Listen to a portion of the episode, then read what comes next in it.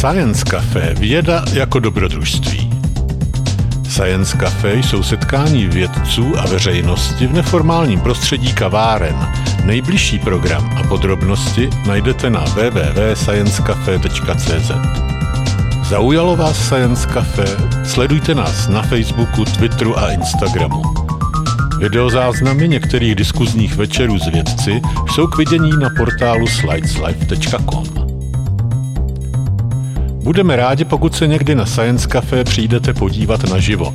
Generálním partnerem Science Café je nadační fond na podporu vědy Neuron. Hlavním partnerem je společnost LMC. Dalšími partnery jsou Lucky Lab, nakladatelství Akademia, časopis Vesmír a portál Slides Life.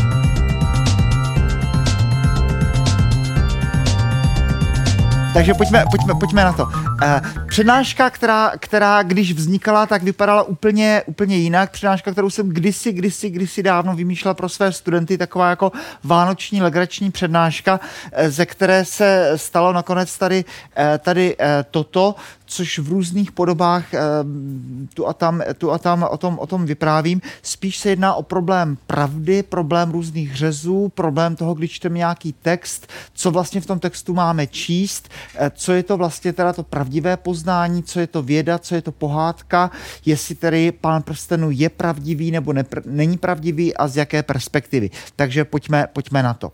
Tak Eh, pokud se dostanete do Prahy a jdete pražským metrem, tak eh, nemůžete očima nespočinout na eh, tomto obrázku a mě by moc zajímalo, jestli ten obrázek je pravdivý.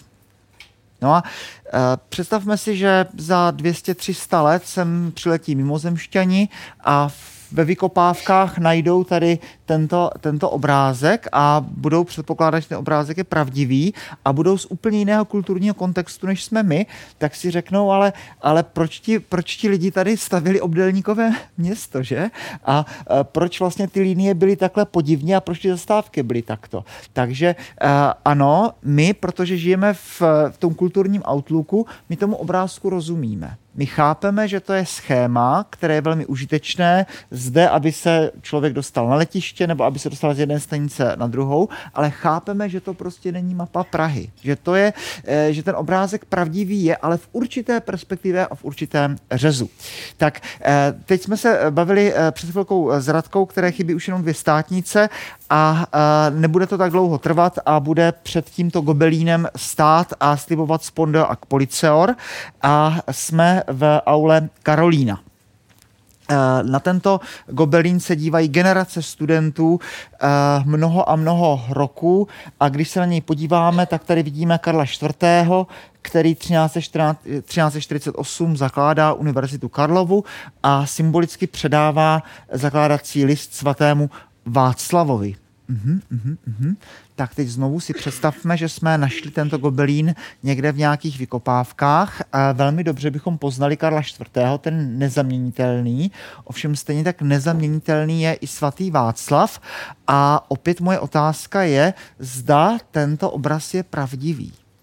A najednou bychom si řekli e, i s mm, trochu spořejšími znalostmi dějepisu, no pozor, pozor, svatý Václav umírá někdy kolem toho roku 935, zavražděn, že, bratrem Boleslavem a Karel IV. to je skoro 400 let po něm.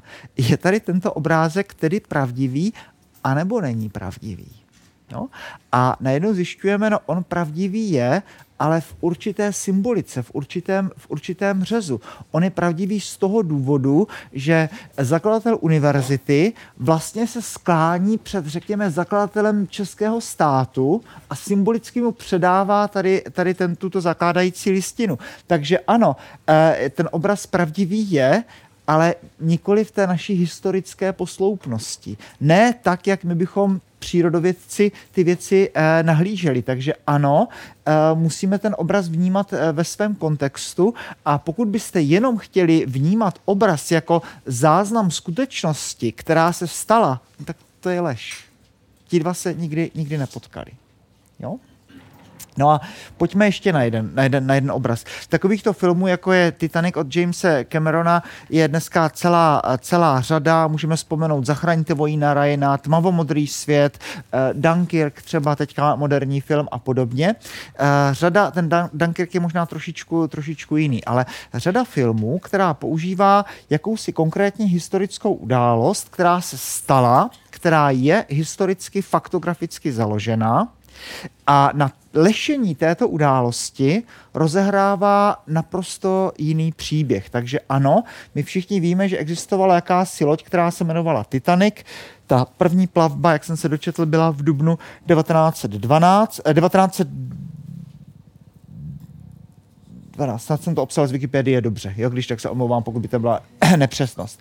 E, následně, tedy, e, následně tedy vyplul, srazil se s ledovcem a kolem 1500 e, eh, lidí zahynulo. James Cameron si tady tuto událost, která se stala, která je historicky pravdivá, eh, která je zdokumentovaná, vzal jako lešení svého příběhu a rozehrál na tom eh, naprosto jinou hru. Já se moc omlouvám, do posud teda snímek nezhlédl, ale, ale opravdu slibuji, že, že jednou, jednou, na to, jednou na to přijde. A eh, pokud jsem pochopil hlavní myšlenku, tak e, nakonec že je, je bitva o ty záchranné čluny a ten hlavní hrdina, jehož stotožňuje herec, kterého vy znáte a já jsem to jméno zapomněl, ale vy, vy víte, jak se jmenuje. E, pletou tady ti, ti, ti, ti, ti lidi. Tak, tak ten nakonec se dostává do té lodi, má tam své místo a to přenechává slečně, do které se zamiloval, ona se zachrání, on se utopí. Takže divák vychází z kina s představou, že ano, láska je tak silná, dobrá, správná, ušlechtilá věc, že stojí za to obětovat můj vlastní život pro slečnu mého srdce. Na tomto řezu ten film je absolutně pravdivý. Toto je myšlenka, ze kterou pravděpodobně odchází divák a ta myšlenka je, je, je vynikající.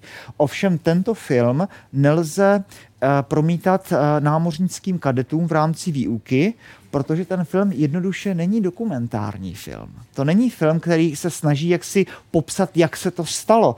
Řada těch dialogů eh, pravděpodobně naprosto neproběhla. To si vymyslel nějaký ten hollywoodský scénárista. Takže ten film je důležitý v tom, že se opírá o jakousi historickou událost, která se stala, ale na ní rozehrává naprosto jiný příběh. Můžeme tady vzpomínat eh, třeba to Save the Private Ryan. Jo? Eh, na, na, řekněme, lešení invaze do Normandie 6. června 1944, eh, den D, ten uh, scenárista rozehrává příběh naprosto fiktivní jakéhosi vojáka, který měl několik sourozenců, všichni padli, tak lidské americké velení se rozhodne, že tady tohoto vojáka stáhne, aby ta jeho matka aspoň měla toho jednoho syna. Uh, dobře, a teďka vlastně celý ten film sleduje příběh jakési jednotky, která se snaží toho voj, vojna Ryana uh, zachránit. Uh, tak to se to nestalo ale opět na lešení jakési historické události. Ten režisér nám chce sdělit nějakou myšlenku, že třeba lidskost má přednost před tou válečnou mašinérií, něco, něco, něco podobného. Tak, no a teďka ten svět, eh, ten svět pohádek. Jo? Tak eh, jistě, že bychom se mohli zeptat, jestli pohádka je nebo není pravdivá. Když bychom zašli do oddělení dětské knihy, tak tam většinou eh, bychom viděli takto sluníčko, které je možno oslovit, které je možno nazvat ty a fyzik v nás by si řekl, tak toto přece není. Jo? Teď pro nás slunce je tady toto. Jo, to, to už je slunce dospělého člověka. Vidíme zde tedy žhavou kouli vodíku a hélia, kde probíhají proton-protonové reakce. Gravitace se snaží ty plyny zmáčknout do jednoho místa, termonukleární reakce se snaží naopak to se roztrhnout, no a kompromis vidíme na obloze.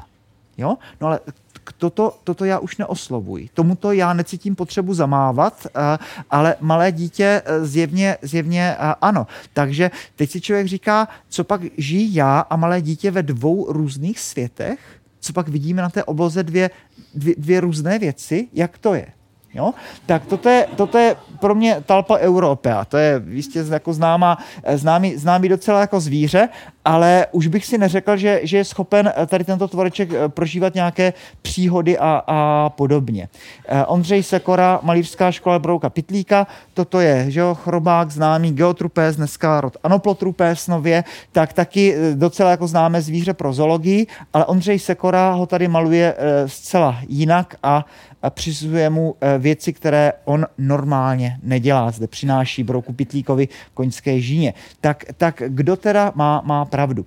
No a tak eh, Radka tady eh, řekla na mě to, že my jsme se v neděli někdy ve tři ráno vrátili z expedice po Andách a díváte se na všudy přítomnou argentinskou vlajku a teď začnete jako klást otázku, jestli kropicati Argentinci vidí na nebi něco jiného než my jo? protože oni toto si dají na svoji vlajku, na západním pobřeží je, ta, je teda uh, Uruguay, která má tu vlajku velmi podobnou, ale v obou případech je to to slunce ty, to slunce, které lze oslovit, to slunce, kterým lze mluvit, tak si najednou Evropan klade vážné otázky, toto už není pohádka, to je státní symbol.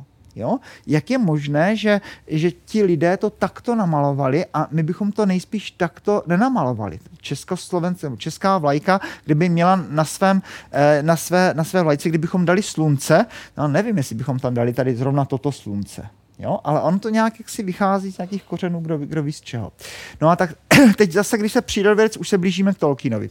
Eh, teď se přírodovědec eh, podívá na ty pohádky a tak eh, eh, nemusím být absolvent lékařské fakulty, abych věděl, že, že, že prostě tak toto není. Jo? Vlasy, eh, nechty, kopítka eventuálně jsou z hojného proteinu, který se jmenuje keratín a který takto, jak si nám všem na, na hlavě roste, ale určitě vlasy nejsou ze zlata. Prostě toto odporuje přírodovědecké realitě, takže já bych měl říct, že pohádka je špatná a musím to hodit do koše, protože nemůžeme přece takto mást děti co hůř. Eh, když eh, jdeme do národního písemnictví, tak eh, máme pohádku o tady těchto třech chlapících. Široký prý vypije rybník, bysrozraký vidí skrze šátek a dlouhý dělá tak obrovské kroky, že možná sedm mílí nebo, nebo kdo, ví, kdo ví kolik. Opět přírodovědec, přírodovědec je zděšen, protože takto to není. Jo? A teď se přírodovědecky, vědecky vzdělaný člověk může ptát, proč vlastně ty děti takhle zásobujeme takovými uh, lžemi. Jo? Proč jim takhle lžeme? Jo? A dokonce Jaromír Erben, dokonce, to je klenot našeho českého písemnictví, tak proč od raného mládí ty děti takto mateme a říkáme jim věci, které prostě nejsou, nejsou správné? Proč jim třeba nedáme učebnici biologie místo toho, aby se dozvěděli něco dobrého? No a Teďka už se trošičku dostáváme do problému etiky a najednou, najednou uh, nám to trošičku uh, začne připadat vážnější. Uh, toto je mm, opět mě, mě neúplně známá česká pohádka, ale vy jistě víte, jak se jmenuje a, a, a tohle. Uh, v každém případě tady vidíte, zjistil, uh, jo, je to ten princ, na který pravděpodobně přijel na tom bílém koni a ten princ je, je ušlechtilý, dobrý, skromný, odvážný. Je to uh, princ, který má ty všechny dobré lidské vlastnosti, přemůže všechny nepřátele, projde všemi léčkami a nakonec získá kýženou ruku uh, opět překrásné, laskavé, uh, skromné princezny a následuje velká svatba a pokud neumřou, tak spolu budou žít šťastně až do smrti. No a tak psychologové by eh, řekli to, co všichni známe, že každá rodina je dysfunkční, říkají psychologové. Jo? Každá rodina má ty svoje kostlivce, každá rodina eh, nějak úplně nefunguje, takže najednou si člověk vlastně řekne, že tohle jsou bytosti, které jsou vlastně naprosto neexistující a zvláštní věc, a teďka už to bude vážnější, protihráčem toho prince, eh, nechtěl jsem tam dávat nějakou, nějakou ošklivou figurku, je tady ten zlý čaroděj. Toto je zase to stělesněné zlo, ta stělesněná Čaroděj se snaží uh, uškodit, ten se snaží jako protihráč toho prince, uh, aby zvítězilo zlo, a podobně princezna by jistě měla proti sobě tu Ježíbabu, uh, také to stělestěné zlo, které, která proti ní bojuje. Takto to dítě to zřejmě potřebuje vidět. Aby se utkali síly dobra a síly zla, aby dobro bylo opravdu dobré, aby zlo bylo opravdu zlé, tyhle, aby se střetly a jak se sluší a patří, aby dobro nakonec nad zlem zvítězilo. No a teďka uh, nechme promluvit, uh, jo, to ještě tady, jo, Uh, můj, můj oblíbený, můj oblíbený tady postavy z filmu Avengers a jistě dalších. To jsou dva bratři jakéhosi moderního když tam hledali nějakou hloubku v těch filmech, tak asi budete hledat ne zcela úspěšně, ale o to nejde jistě. Jo? Toto je ten dobrý člověk, ten je na straně dobra a toto je jeho vlastní bratr, který, který když to jde, tak zase škodí. No tak dobře, uh, ale stejná, stejná hra. Dobro a zlo se spolu střetávají. No a teďka ale pojďme do něčeho vážnějšího. To dítě potom dospěje, a e, pokud ten proces e, individuace proběhne dobře, tak si najednou s údivem uvědomím, že ten e, krásný, ušlechtilý a bílý princ a ten zlý čaroděj, že to jsou obě polohy mého nitra. Že ano, když jsem malý chlapec, tak to potřebuji aby to dobro bylo takhle personalizované, to zlo taky, jenomže já si najednou uvědomím eh, s určitým údivem, že můj tatínek, kterého jsem považoval za nejsilnějšího, nejodvážnějšího, nejlepšího, eh, maminka, která byla nejkrásnější a nejlaskavější, tak najednou, že i moji rodiče mají své chyby. A toto je, toto je prozření a dokonce to, že, že i ve mně jsou ty obrovské výšiny obětavosti, odvahy, eh, trpělivosti, všech možných dobrých vlastností, ale že jsou ve mně taky pořádně hluboké eh, hlubiny eh, těch velmi ošklivých vlastností. Najednou zjistíme, že i hrdinové mají své chyby ale zároveň zbabělci mají svoje cnosti. Že to černé a bílé i tak v člověku zvláště namixováno a nechci upadat do nějaké eh, falešné poetiky nebo do, do, do nějaké takové emocionálnosti, ale e, ta stará pravda, která je tak banální, až to, až to bolí, je ta, že ta čára mezi dobrem a zlem jistě nejde mezi hranicemi států. Jistě nejde mezi hranicemi různých e, náboženství. E, jistě nejde mezi hranicemi různých lidských lidských ras nebo, nebo eh, čehokoliv takového, ale tak ano, jak to máme, proti, protíná srdce každého člověka. Najednou, pokud ten proces individuace se zdaří, tak já si uvědomím s určitou radostí a s hlubokou bolestí, že princ i čaroděj jsou jaksi ty postavy toho mého, mého uh, nitra. Uvidíme, že Tolkien tady s tímhle tématem bude velmi, velmi umě uh, pracovat. No a e, ideje mají své důsledky. To pokušení všech diktátorů je e, zřídit nebe na zemi, abychom se všichni měli dobře. No a to e, uděláme nejlépe tak, že prostě budeme bojovat proti tomu zlu, to zlo přemůžeme a zničíme.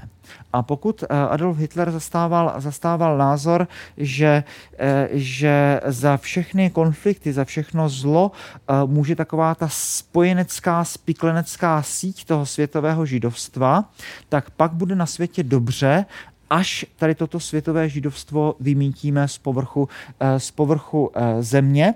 No a když potom v Nürnberském procesu, když byl ten soud z lékaři, se ptali toho jednoho lékaře, jak je možné, že vy, lékař, který je vázaný hypokratovskou přísahou, tak jste uh, nic neudělal a dokonce jste aktivně se podílel na vyhlazování židů, tak na lékař odpověděl ano, no ale židé jsou appendixem na těle světa, to znamená, pokud chci zachránit svět, tak musím vyoperovat ten appendix Netflix a ten hodit, hodit, hodit pryč. Takže najednou uh, ideje mají svoje, uh, svoje následky a pokud se rozhodneme, že jsou na světě ti dobří lidé a ti špatní lidé a chceme tedy zřídit určitý ráj na zemi tím, že ty špatné uh, zlikvidujeme, no tak potom říká Karel Popper velmi správně, že každý pokus zřídit nebe na zemi splodí peklo. Podobně to můžeme vidět v té ideologii islámského státu. My jsme ti, kteří máme pravdu, pravdu, no a ti ostatní logicky se mílí. A pokud my jsme ti, kteří jsme majitelé konečné pravdy, no tak pak všichni ostatní uh, jsou bludaři, heretici a uh, konečnou jaksi vládu dobra uh, ustanovíme tím, prostě, že ty zlé zlikvidujeme. Pokud to nemůžeme udělat vojensky, tak aspoň nějak, aspoň nějak uh, teroristicky. Toto je obrázek, který taky pouštím našim studentům už v prváku, kdy uh, můžeme se u něho chviličku, chviličku zastavit, ne mnoho, kdy uh, kladu takovou jakoby otázku, možná trošičku provokativní, když mluvíme o různých etických systémech, tak, tak uh, máme takový myšlenkový experiment, uh, pronajmeme si velikánský autobus, my všichni tady z téhle kavárny uh, do něho půjdeme jako výletníci a projedeme celý svět, pojedeme do Etiopie, do Afriky, na Saharou, podíváme se do Chile a do Jižní Ameriky, pak se podíváme třeba někam na Havaj a pak zase zpátky Skandinávie a, a, a podobně.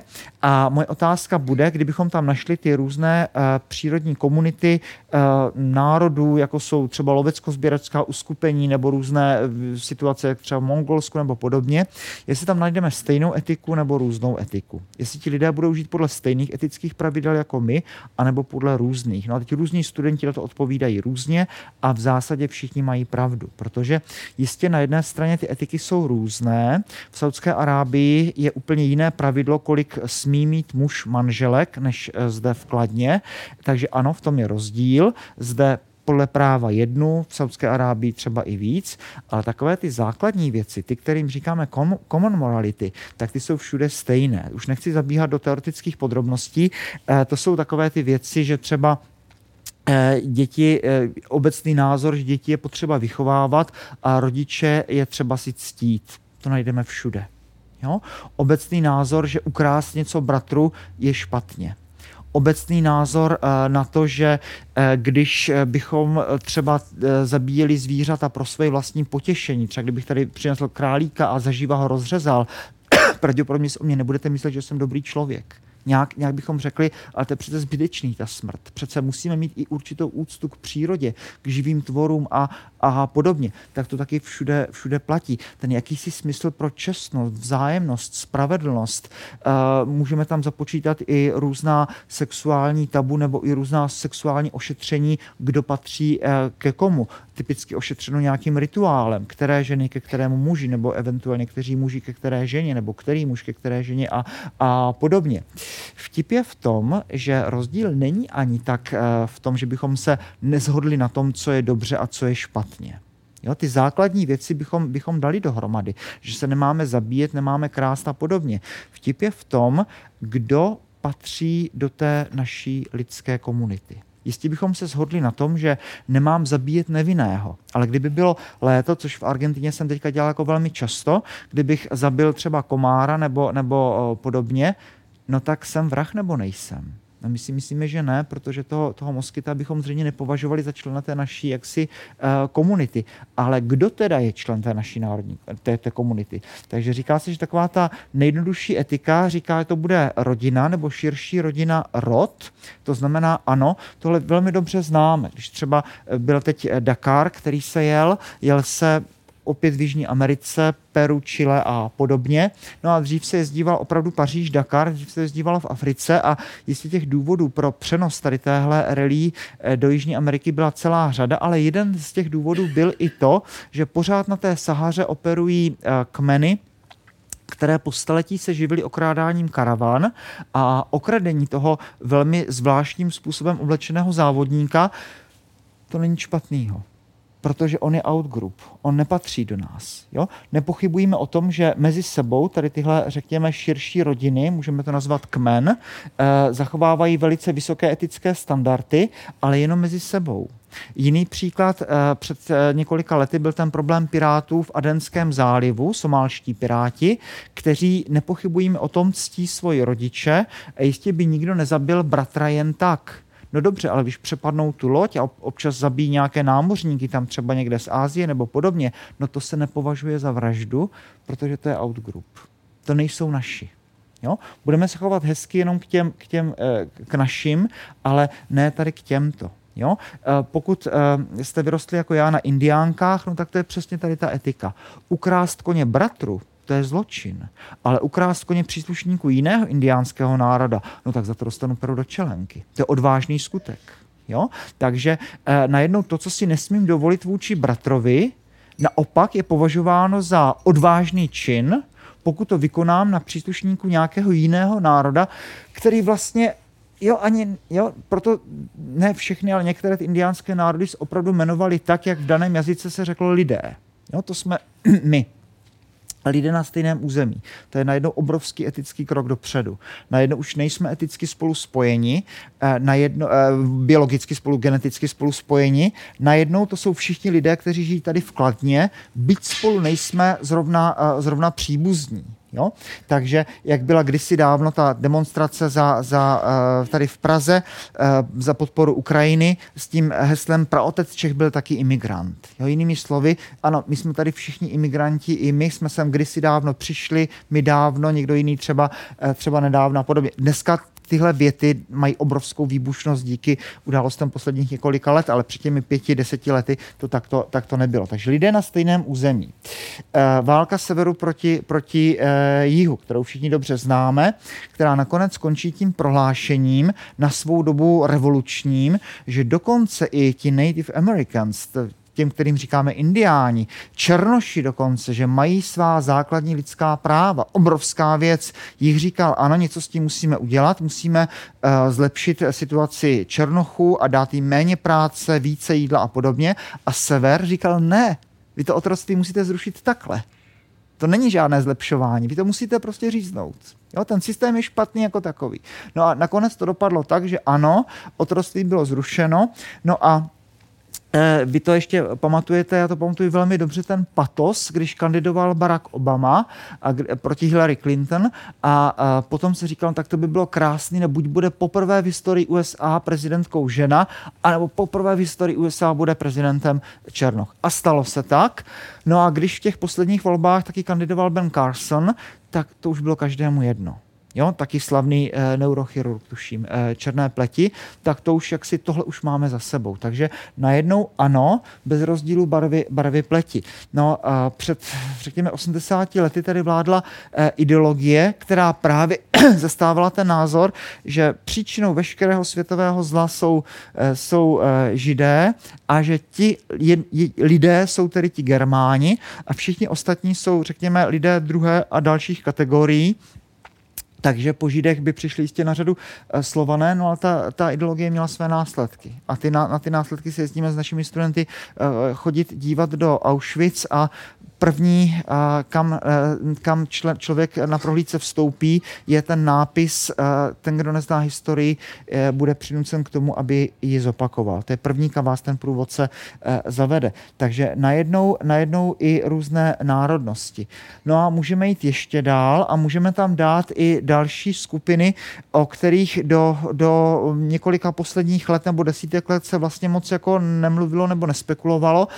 Z lékařského prostředí tam pochopitelně dáváme fyzicky nemocné a mentálně nemocné. Jo? Čeština v tomhle je, prozrazující. Ten mentálně nemocný, no to byl pro nás buď blázen, a ten je nám pro smích. Po něm můžeme házet eh, blato anebo nadávky. Ten tam žije někde na okraji vesnice, mu dáváme sice najíst, ale absolutně ho nebereme vážně. To je blázen.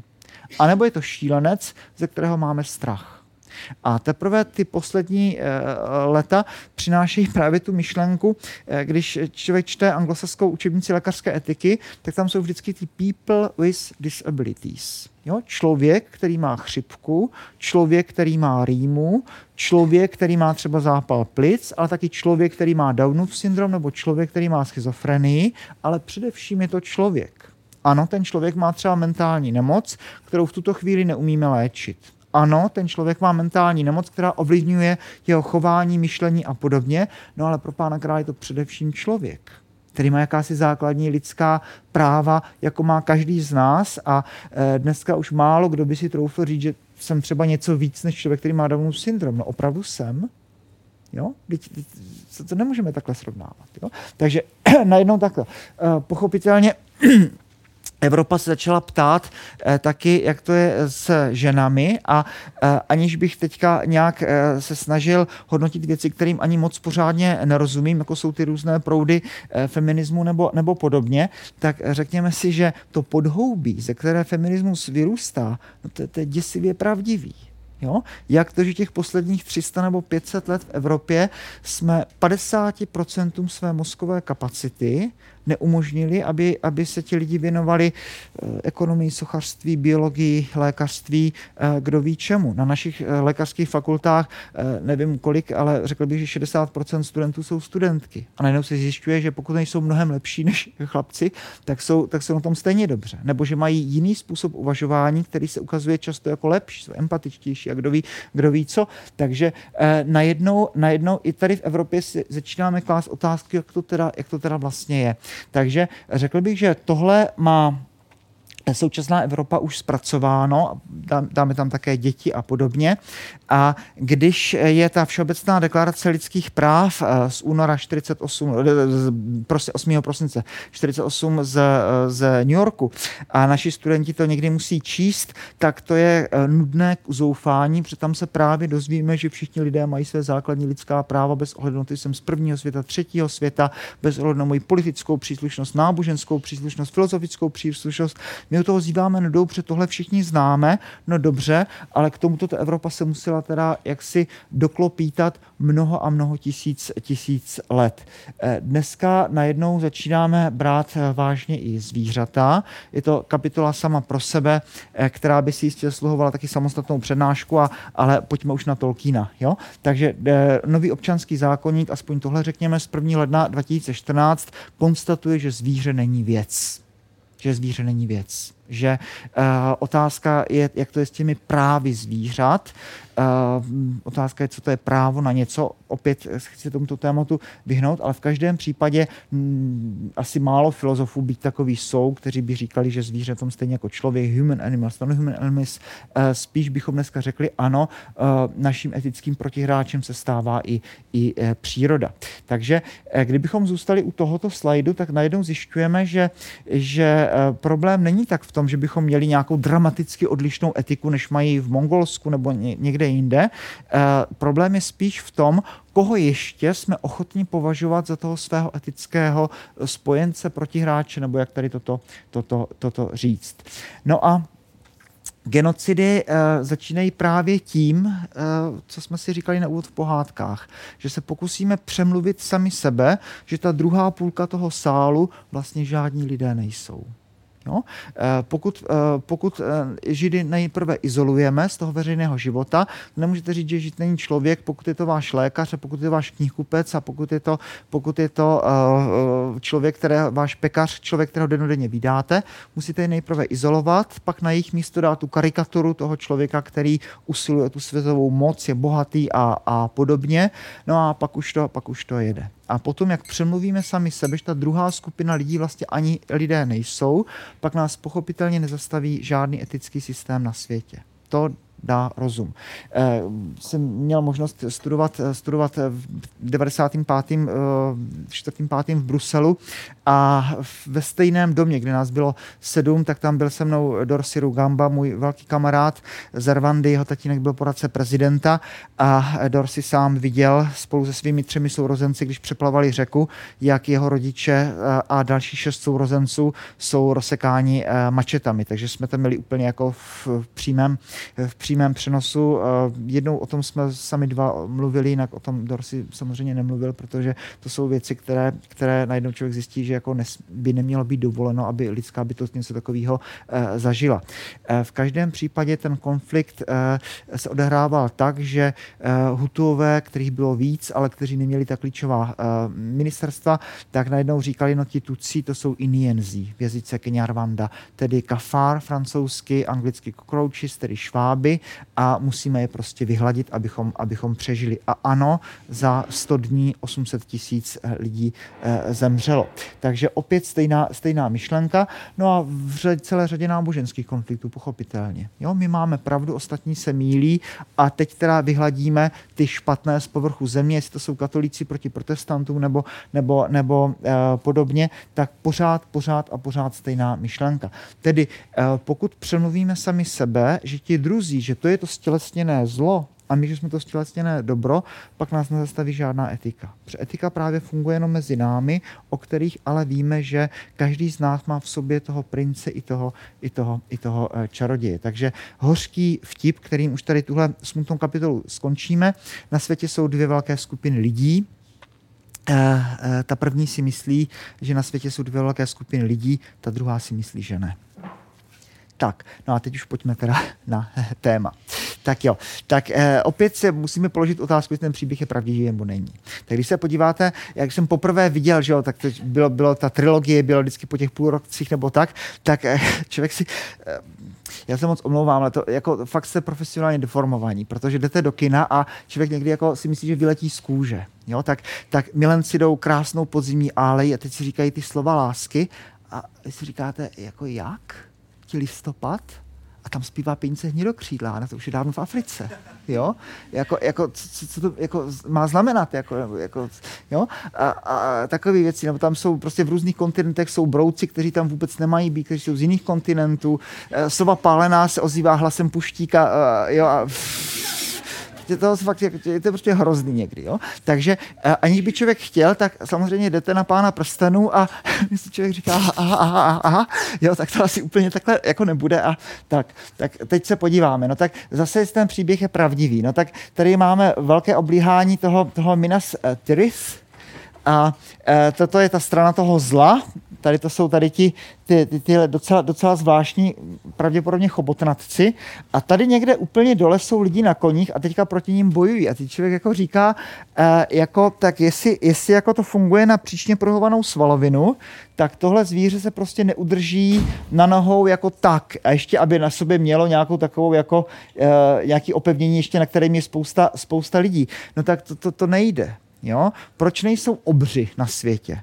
No, protože obr se neudrží na nohu a neudělá krok, především zhroutí se vlastní vahou. Jo? Obr nemůže fungovat, protože, eh, protože jo, mravenec unese, já nevím kolik, 70 násobek své, své hmotnosti, já už ne, já unesu tak těch jako 50 kilo, jo, tak tak, no ale eh, kdyby byl ten opravdu ten obr, no ten se neudrží na, na nohu jako tak, proto i ti velcí, velcí, ti opravdu velcí dinosauři a tak, to museli být vodní, vodní uh, živáčkové, protože by se neu, neudrželi. Dneska ten plejtvák obrovský, těch, ten má těch 33 metrů, no to je samozřejmě vodní zvíře a kdyby ho takhle nesl na ruce, tak mu praskne páteř, která, která není moc silná. To funguje jenom tak, že jsou nadnášení vodou. Takže uh, najednou si člověk říká, to je zajímavý, uh, tyhle zvířata prostě nemůžou jako fungovat, protože nejenom, že by útočili nebo něco takového, ale oni by ani nezůstali, nezůstali uh, stát. Jo? No a tak teďka, co hůř, najednou se vám do, do vzduchu dostanou uh, takovýhle teda jako pozoruhodné bytosti s takovými jakoby netopířími křídly, kterým se mává, to jste viděli, a dokonce v tom filmu docela obratně manévrují. Eh, navíc jako jezdec, eh, co je uvnitř, to se neví samozřejmě. To jako tolky nechává jako zavřený. No a kdyby tam nebylo nic, tak ta výzbroj jako váží přece jenom jako nějaký, nějaký kila. A navíc, jak známe z toho filmu, tak, tak tady tenhle, tenhle potvorák, která dokázal do každé nohy chytit jednoho toho vojáka pak je odhazovat a tak. Tak to znamená, že jako, jako držel v těch nohách dalších takových, jako řekněme 160 kilo, no tak to asi jako úplně ne. E, toto je největší letavý pták e, pravděpodobně na současném světě. E, mám ho rád, protože já jsem z Jižní Moravy a, a kdybyste někdy přijeli k nám do Lechovic, tak, tak můžeme dělat autovýlet e, u, u Recu e, v Rakousku jedna vesnička, kde, kde žije asi 50 e, tady těchto dropů velkých, u nás už bohužel nežije a e, říká se, že ten samec teda až jako 20 kilo, největší letavý pták v současnosti. Dobře, říká se, že pokud jako to, to uděláte ten let jaksi na křídlo, které má peří, tak dostanete do toho vzduchu tak asi těch jako 20 kilo a pak už jako asi jako teda jako moc, moc dál, ne z fyzikálních důvodů, opět přičeprovaná svalovina. No tak u těch dinosaurů je to trošičku lepší a plus ti ptáci mají jako nej, nejneuvěřitelnější jaksi vychytávky na to, aby vůbec se do toho vzduchu dostali, aby mávali a dokonce ptáci, jak známo, umí udělat to, že v letu dokážou i zpívat, na rozdíl od člověka, ale nebudeme zacházet do, do, do podrobností vzdušných vaků a, a podobně. No tak kdybychom se podívali do, do toho, co převedli dinosauři, tak jsme na tom trošičku lépe. E, toto, je, toto je teda velmi, velmi jako pozoruhodný zvíře. o kterém si malíři představují, že mohl vypadat nějak jako takhle, to znamená asi z vící žirafy. Tady máte ta rozpětí křídel, ten poslední odhad je asi 11 metrů, že mohli jako udělat jako až, ale ta váha byla teda velmi, velmi famózní. A říká se, že pravděpodobně, pokud jako chcete na této planetě něco dostat vzduchu, tak to asi nemůže být už jako, že toto už je asi jako, jako maximum toho, co jsme schopni uh, dosáhnout. Takže uh, pozdní křída pochopitelně umírá, umírá uh, na tom přelomu křída, křída terciér. Ovšem ten let, pokud si ho někdo vůbec nějak představuje, tak nepochybně jako pla, plachtivý, jo? protože uh, s tímhle nemůžete dělat moc jako velké manévry. To ani ten sup nebo tady ten náš anský kondor, už jsou poměrně jako, jako velký zvířata, tak nemůžou moc jako rychle manévrovat, že by se účastnili nějaké bitvy, to, to, to nehrozí, protože oni vlastně jenom krouží, využívají těch výstupných proudů toho vzduchu, takže ano, jsou to skvělí plachtaři, což tohle zvíře mohlo být taky, ale nějaké kličkování, chytání vojáků, to jako, jako bohužel, jo, to znamená uh, biolog, který, který uh, vidí, vidí tady tu, tu, tu, tu bitvu, jak tady ten, ten chlapík, která řídí tady takových, a ještě to má jako strašně silný, tak se říká, jako tohle jako opravdu do toho vzduchu jako nedostanete ani, ani, ani náhodou. Tak, no tak, tak dobře, no tak jak, jak, to je teda teď s tím, s tím Tolkienem? Pak ještě tady toto, nenašel jsem na internetu lepší obrázek tady těch, těch, těch vrků, teď to tom jezdí, jezdí nějací tady ti, tady ti, ti, ti skřeti, či, či orks, nebo jak se jmenují. A e, ten vrak, člověk říká, to je první, co vás napadne, to je poměrně jako velký predátor, evidentně teda podle, podle chrupu a e, toto prostě neutáhne systém ani na Zemi, ani na středozemi děláme střih trošku do, do, do ekologie a toto je obrázek, který je jako velmi, velmi známý, který chce v podstatě říct, že tato země utáhne takových, jako řekněme, pomůckově pět takových jako strofických rovin. Jo? Tak, tak se říká, tak ano, tak na naší, na naší zemi dopadne uh, jakýsi obrovský množství energie ze slunce asi 1% eh, té energie eh, se zachytí v listech všech rostlin. A teďka, eh, protože mám jenom tu hodinu, tak už to nechci moc jako natahovat, protože důležité budou ty morální věci. Tak dobře, tak ty rostliny vlastně z tohoto rostou. To sluníčko funguje jako benzín a jak známo, tak rostlina je zakořeněna ve vzduchu, stejně jako v zemi. Listy jsou duté, chytají si ze vzduchu CO2, no a z CO2 kalvinovým cyklem dělají e, glyceraldehyd 3-fosfát, z něho potom udělají molekulu glukózy, ty potom e, zapojí jak do vláčku a je z toho celulóza a z toho ta rostlina roste. Takže v létě vždycky rostliny nebo stromy rostou a rostou vlastně tak, že konzumují vzduch a energeticky to zaplatí sluníčko. Jo? Dost, dost, dost o tom. No a pak ty rostliny ale taky něco žere, takže jim říkáme, že to jsou ti producenti. Primární konzument, to může být třeba tady to saranče nebo podobně, pak je tady sekundární konzument, to je ta myška, a pak je tady ten terciární konzument, to je třeba nějaký ten, nějaká ta poštolka nebo něco, něco takového, ale uh, můžeme jít třeba ještě o jednu úroveň dál, ale víc asi ne, víc asi ne. Proč? Protože už e, země by to energeticky, e, energeticky neutáhla. Jo? Ještě jedno přirovnání, abychom nestráceli příliš mnoho času. Na tomto obrázku taky vidíme, proč je daleko úspornější pro člověka třeba být vegetariánem, protože příklad, který stojí za to možná za zapamatování, není úplně přesný, ale ale tak zhruba to takhle funguje. Dejme tomu, že tady mám toho 50, nějakého toho pašíka, uh, udělám porážku a začnu se živit tím masem, co žralo to prase a dejme tomu, že vydržím třeba s tím masem 30 dní. Jo, že celý měsíc mě bude trvat, než to prase skonzumuji. Kdybych měl všechny potraviny, které žralo to prase, tak vydržím asi 300 dní. Tak jak to, že, že, že je tam tak velký rozdíl? No jednoduše, protože to prase vyčerpalo obrovské množství energie z potravy, kterou skonzumovalo, na to, že si e, udržovalo stále tělesnou teplotu, kvičelo, vrtilo ocáskem, běhalo a podobně. No a vlastně to já můžu e, spálit z toho. Takže tady se díváme na, na jednoduchý obrázek, který zhruba tak nějak jako platí.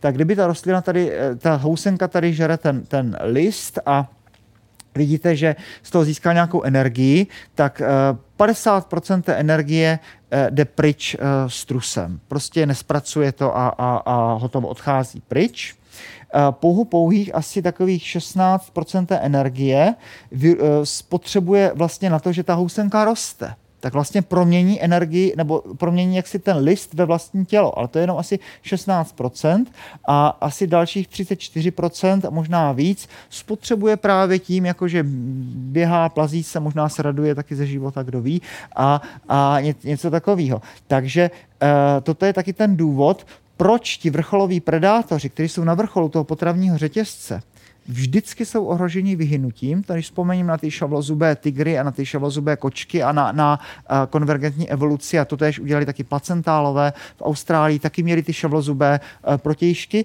a vždycky, když je nějaký průšvih, tak ti jdou první z kola ven. Proč? Protože tohle zvíře potřebuje obrovský lovecký areál. Té zebře stačí uh, pár čtverečních metrů nebo desítek metrů té zelené plochy a na tom se pase. Ale ten lev ten potřebuje už poměrně jako slušný, uh, slušný kus země, aby ty zebry mohl žrát, ale aby oni se mu taky dál množili a aby zůstala jakási rovnováha. To znamená, uh, proč nemáme stohlavé smečky lvů? No odpověď je jednoduchá, protože ta země by to neutáhla. Jo, prostě to nemůže fungovat. Jo? To by mohlo fungovat maximálně třeba v nějakých pár úrodných týdnech, kdyby byla obrovská spousta žrádla, ale jinak to prostě fungovat nemůže. Proto tady těchto vrcholových predátorů fyzicky nikdy nemůže být moc. Jako je třeba vír, velký, nebo e, jako je třeba právě ten lev nebo e, podobně, takže jich nikdy na počet nebude tolik a pokud dochází k jaké, jakémkoliv průšvihu, to znamená třeba změna podnebí nebo něco takového, tak ti půjdou první z kola ven, protože jich málo.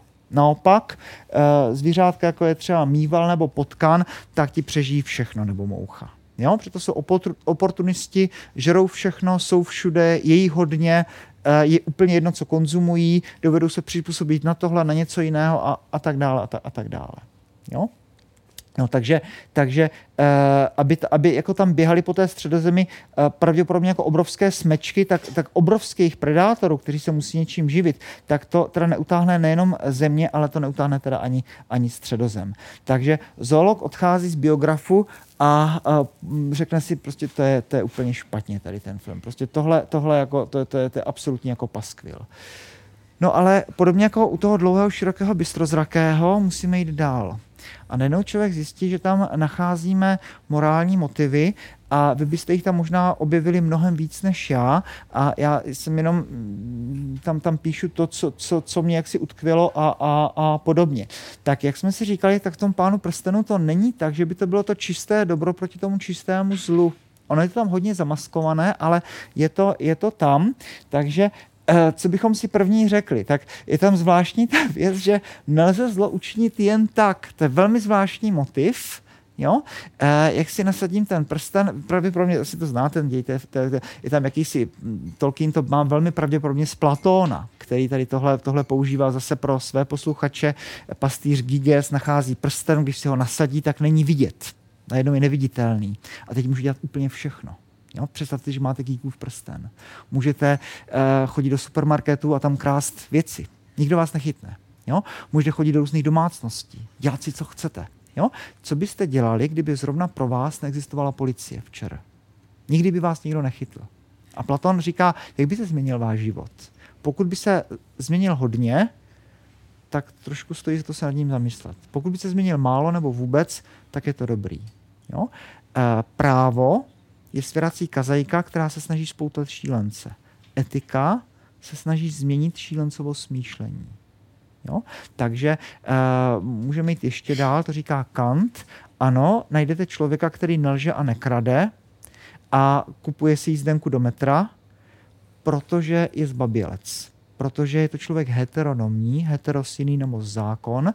Ten zákon a ta policie a ti revizoři, to nad ním vysí jako klec a já se tak bojím, že mě chytnou, že radši nekradu, radši mluvím pravdu radši si koupím jízdenku do metra.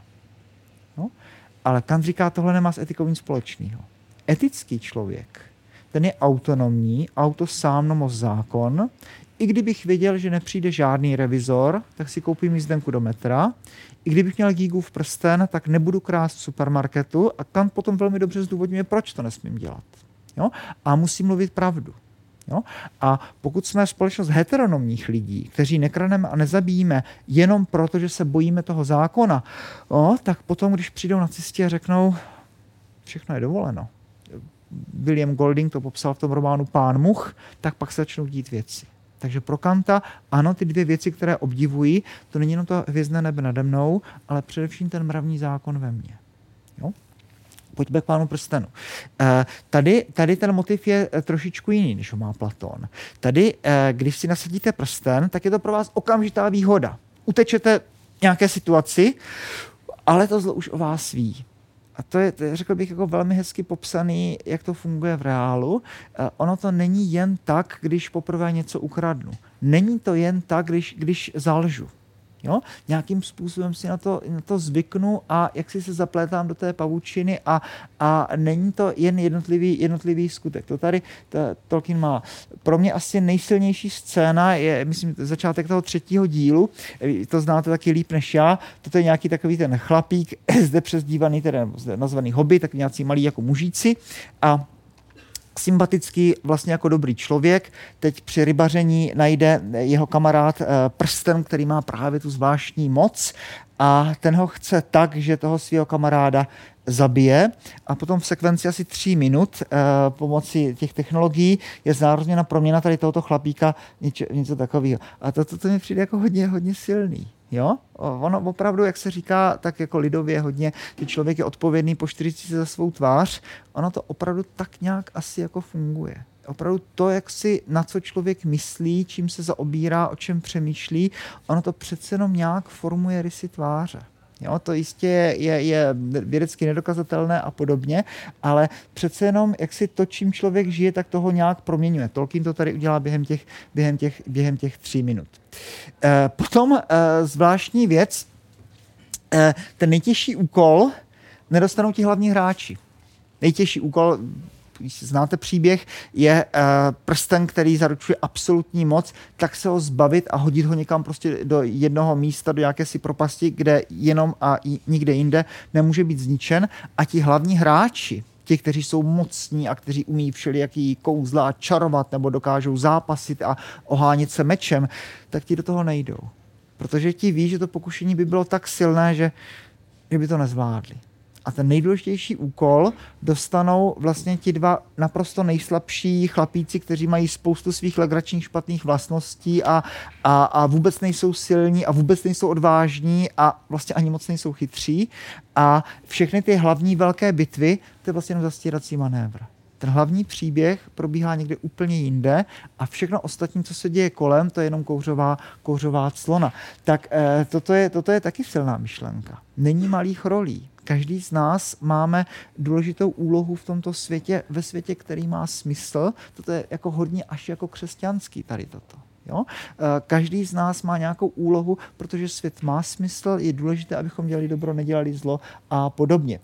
Eh, no ale, ale eh, i hlavní hrdina nakonec selže to není čisté zlo, to čisté dobro. To není ten princ, který by nakonec ten svůj úkol splnil, který by zvládl tu svoji misi, který by řekl, tak teď jsem obstál a teďka mě můžete poděkovat, protože protože jsem to udělal dobře. Hlavní hrdina pár kroků před cílem nakonec selže, ta moc ho přemůže a i když je to samozřejmě absolutně nerealistické, tak nakonec si řekne, tak já se stanu tím pánem toho světa a já budu ten, kdo, kdo bude, bude vládnout.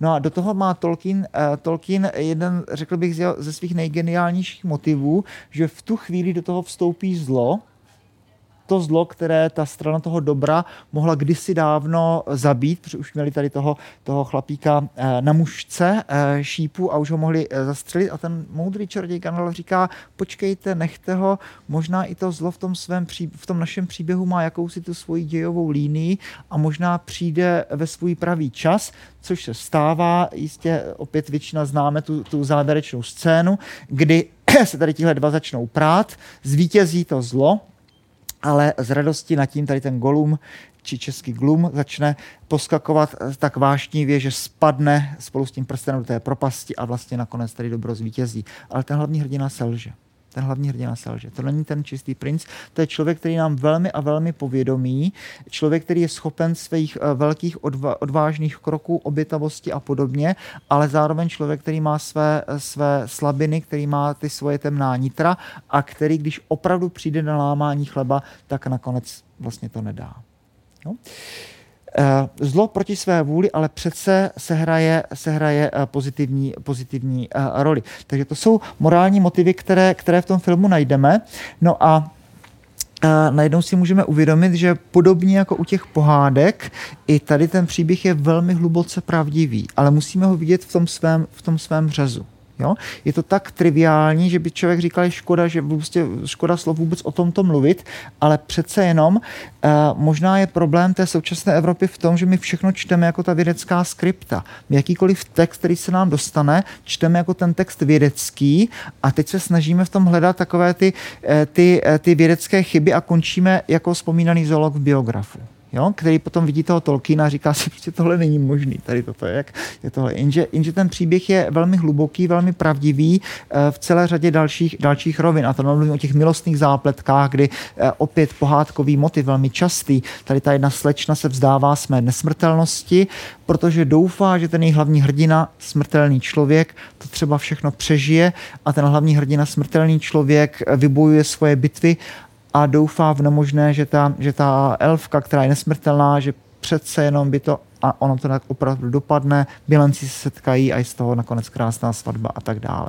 Takže eh, teďka pojďme do něčeho velmi, velmi, velmi pravdivého. Když čteme jakýkoliv starý text, to může být Aristoteles, Platon nebo, nebo podobně, nebo nějaká stará báseň, tak si musíme uvědomit to, že ten text je psaný pro jiný okruh čtenářů v absolutně jiném kulturním kontextu a teďka musíme přemýšlet vlastně, co ten text eh, nám chce říct, protože téměř jistě promlouvá jinak ke mně, člověku 21. století a jinak člověku, eh, kdy kdy byl napsán. Dokonce i když to přeložíte dobře. Ve starém zákoně Bibli čteme třeba, že Abrahamova manželka Sára byla krásná. No, co to teda vlastně znamená? Jo? To slovo my přeložit umíme. Ale nedáváme nákon, jo, do toho my úplně jiný obsah než ten starý zákon. Co se ve starém zákoně považovalo za to ve Středomoří kolem roku já nevím, 1700 uh, eh, před Kristem. Co to vlastně znamená krásný? Jo? Takže musíme znovu a znovu ty texty číst a takové to okřílené a hodně triviální heslo říká, no ano, buď ty staré texty bereme doslova, anebo je bereme vážně protože ten text vznikl v jiné, v jiné, v jiné e, době. Takže e, pokud bychom řekli, že v tom textu je všechno přesně tak, jak se to stalo, vzpomeňte na ten gobelín Karel IV. E, svatý Václav, 15 minut. Tak pak vlastně jsou lživé pohádky, pak jsou taky lživé bajky, o kterých jsme zatím ještě nemluvili. Čtete bajku a opět zolog si říká, no to není možný tady, prosím vás, tak tady, tady uh, vlk se obléká do beránčího roucha, liška mluví a řekne, no tak to je, to, to je pitomost, ne, to musím hodit do koše. Jo? No dobře, ale pak přijde ta jiskra a já si vlastně najednou uvědomím, že autor uh, těch bajek, což může být Eh, všichni tady ti, slavní, jo, Ezop a další, že se vlastně posmívají mě. Že na příběh, příbězích zvířat se vlastně ten autor posmívá mé vlastní chamtivosti, mé vlastní lenosti, mé vlastní netečnosti a najednou k tomu získám eh, získám vztah. Najednou pochopím, že ty příběhy jsou hluboce pravdivé, ale že jsou o mně. Pokud jste četli od Orwella Animal Farm, tak jistě víte, o čem mluvím. Orwell nepochybně nepopisuje zoologickou skutečnost, ale popisuje, eh, řekněme, v obrazy situaci totalitní společnosti. A je to tak pravdivé, že z toho, že z toho, že z toho uh, mrazí. Jo? No a na závěr jsem si říkal, že, že použijí jeden, jeden eh, stařičký text, eh, já jsem katolický kněz ještě, ne ke všemu, tak to je hrozný. Tak, tak, tak člověk se s tím snaží nějak žít.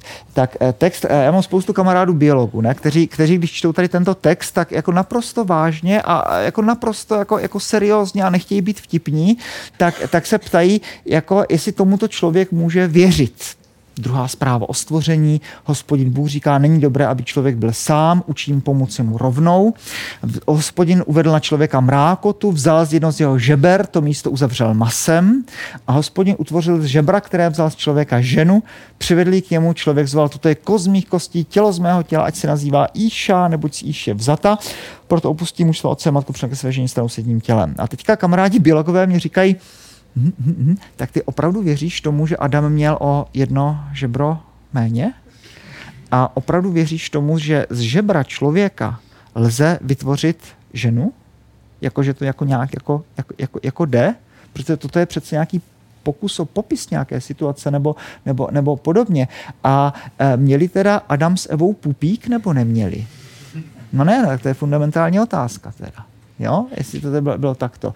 E, byla geneticky Eva Adamovým klonem, když byla z toho žebra, tak přece krupica musela mít jako stejnou DNA. To už potom nemůžete udělat nějak jako, jako, jako jinak. Jo? E, e, jak vypadal had předtím? Protože když čteme pozorně, tak teprve až po tom dialogu, která má Eva s hadem, tak teprve za trest ho Bůh eh, přinutil, aby se plazil po břiše a žral prach. Aha, měl dvě nohy, čtyři nohy, šest nohou. Jak to teda bylo vlastně? Jo? Jak se pohyboval had? Jo? A když tam byl ten strom poznání dobrého nebo zlého, je, je, je OK, když to znázorňuje takhle kranách takhle? Jo? Je, je to opravdu jako roste poznání na stromech jako jak, jak, jak, jako ty jabka, jak to teda vlastně, vlastně bylo. No a teďka to zkusíme číst jako, jako toho dlouhého, širokého, bystrozrakého, nebo chcete-li jako Titanic, nebo chcete-li jako pána prstenů.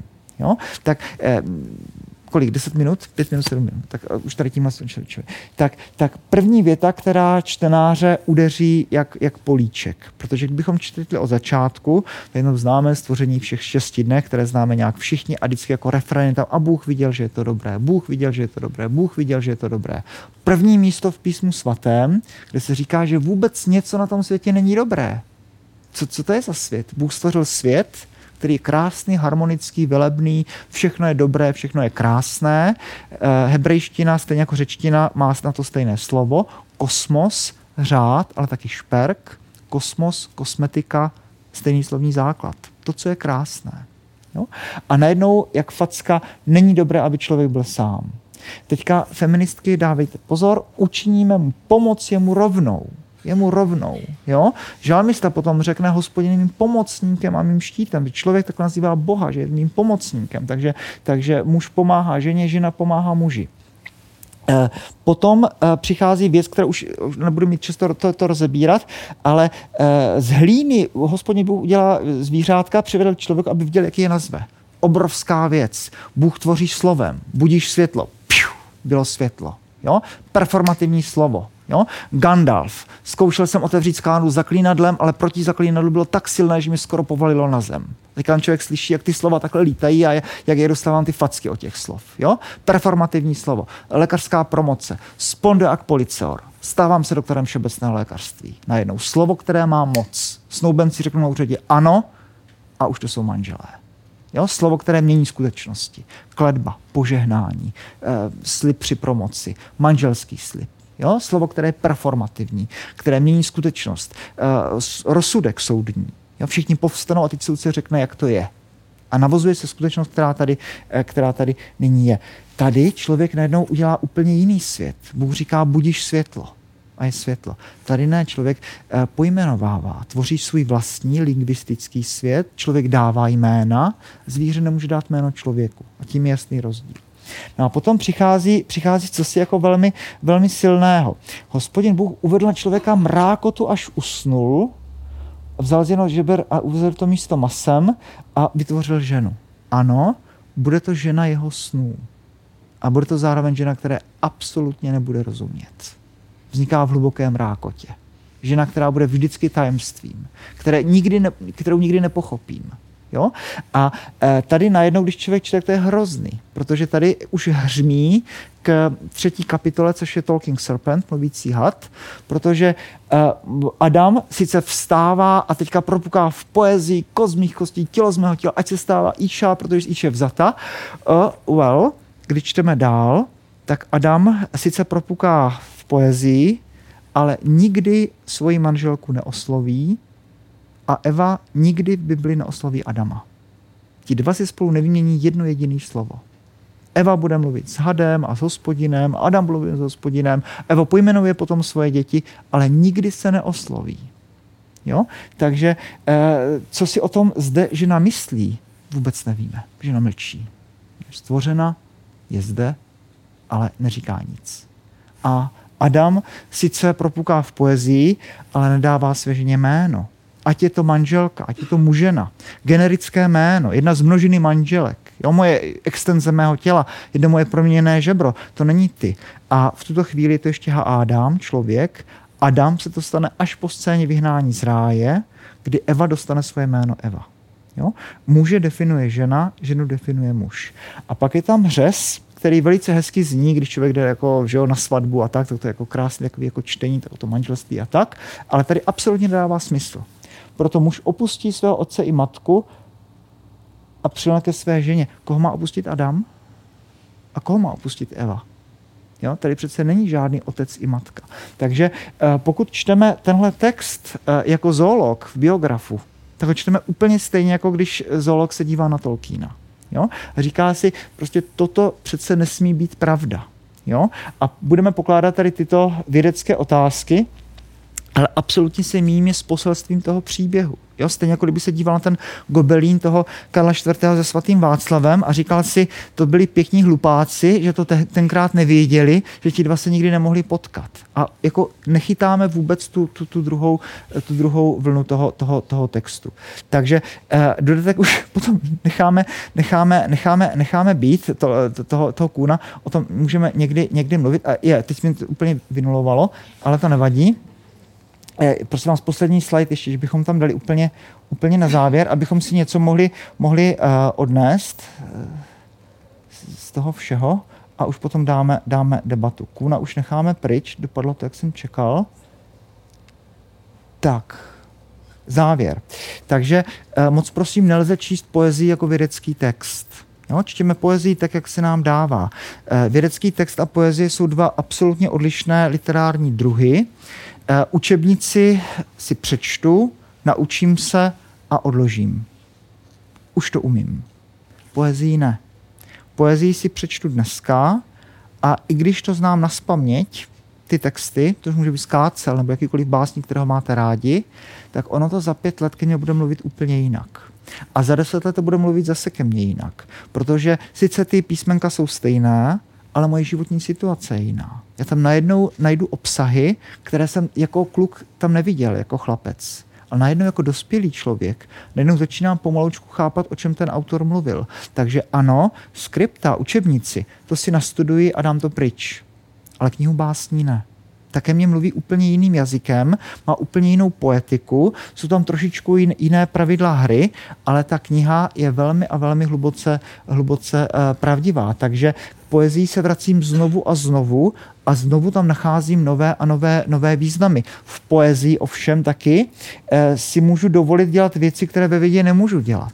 Genesis 1, tak tam máme první tři dny, tam slunce uh, vesele vychází, nebo byl večer a bylo jitro, a teprve čtvrtý den slunce je vytvořeno.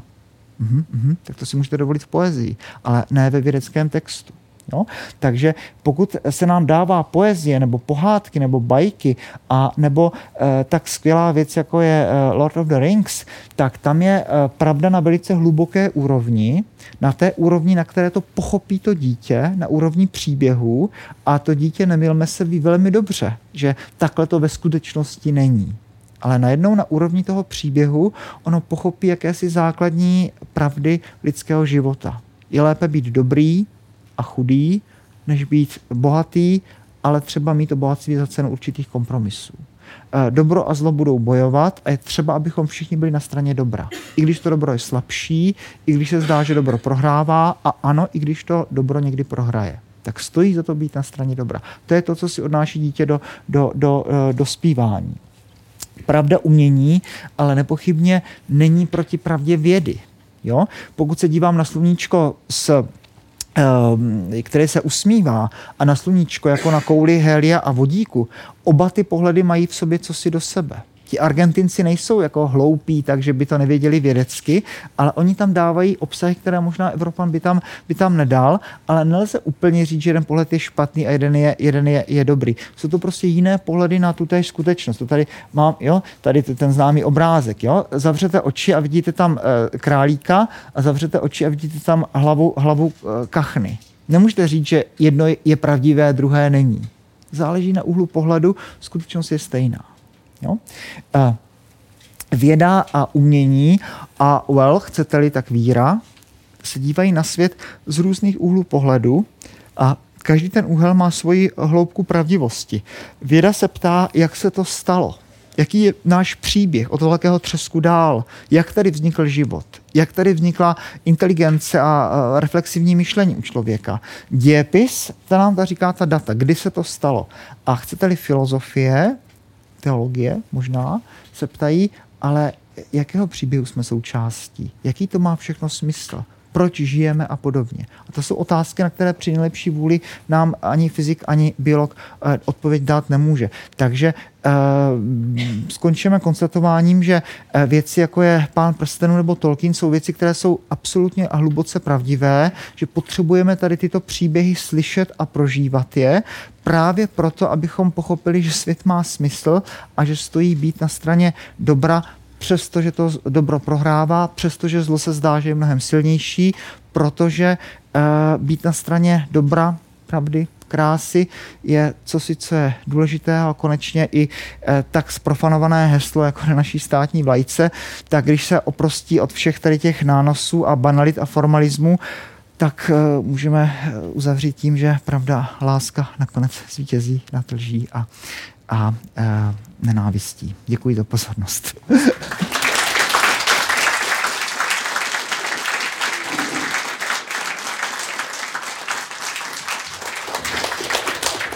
tak pojďme na to. Tak.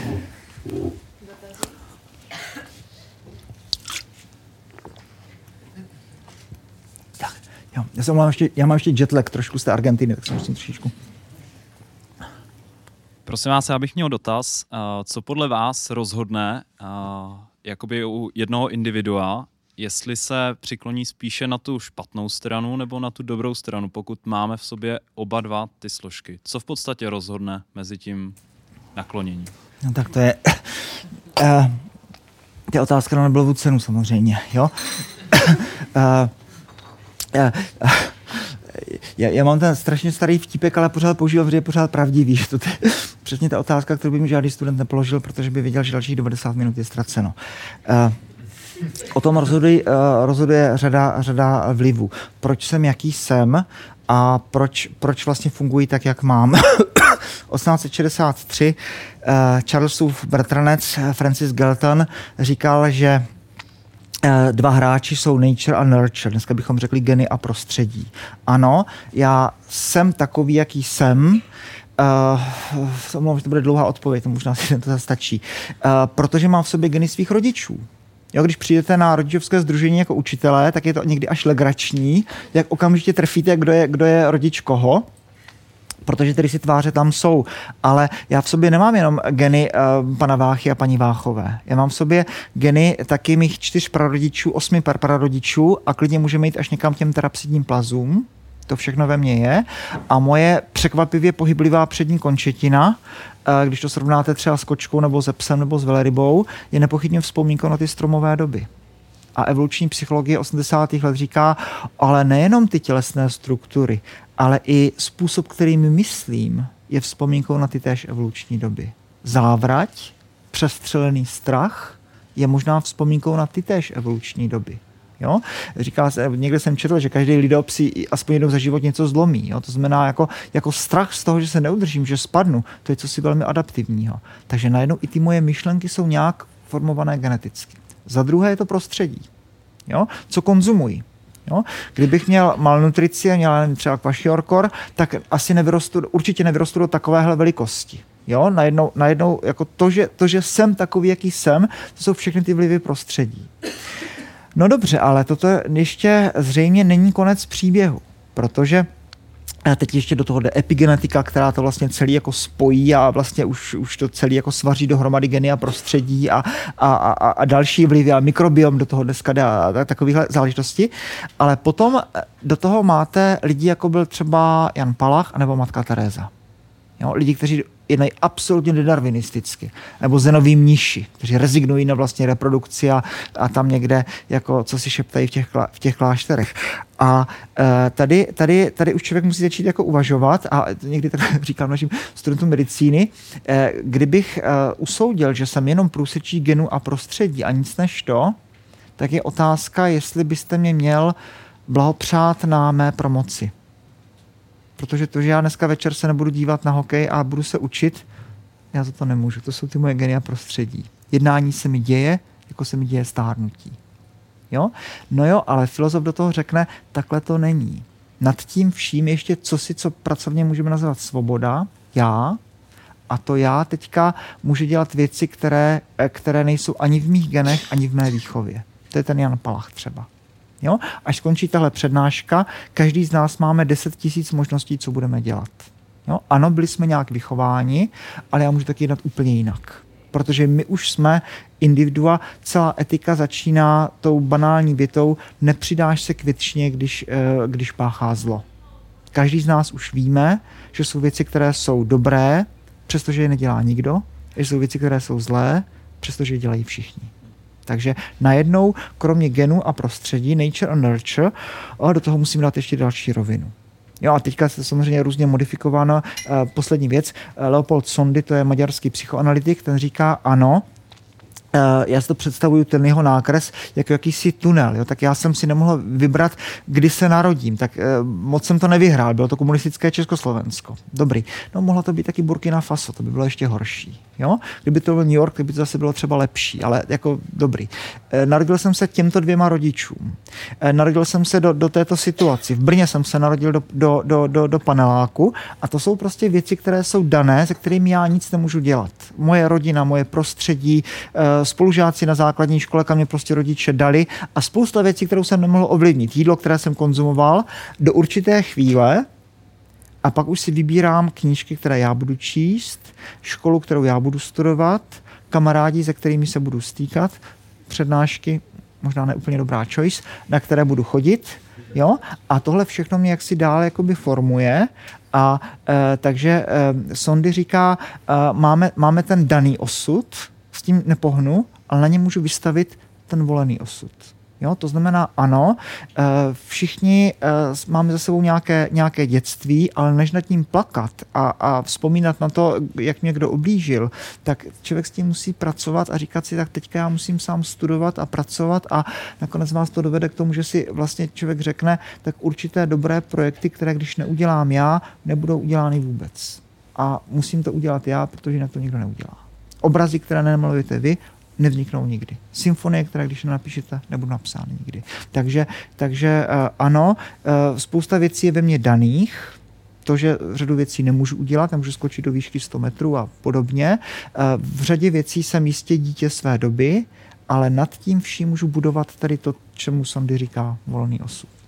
No mě napadlo, když jste vysvětloval principy různých z těch filmů a pohádek, kde je vlastně hranice mezi filmem a pohádkou, jestli Tolkien je spíš pohádka nebo spíš film. Eh, asi nečekám úplně nějakou konkrétní odpověď. Já osobně si myslím, že Tolkien je spíš film, jakože spíš reál, na reálných podkladech, protože je tam, uh, není tam jasně ohraničené dobro a zlo, ale je tam uh, taková jako šedá zóna mezi dobrem a zlem.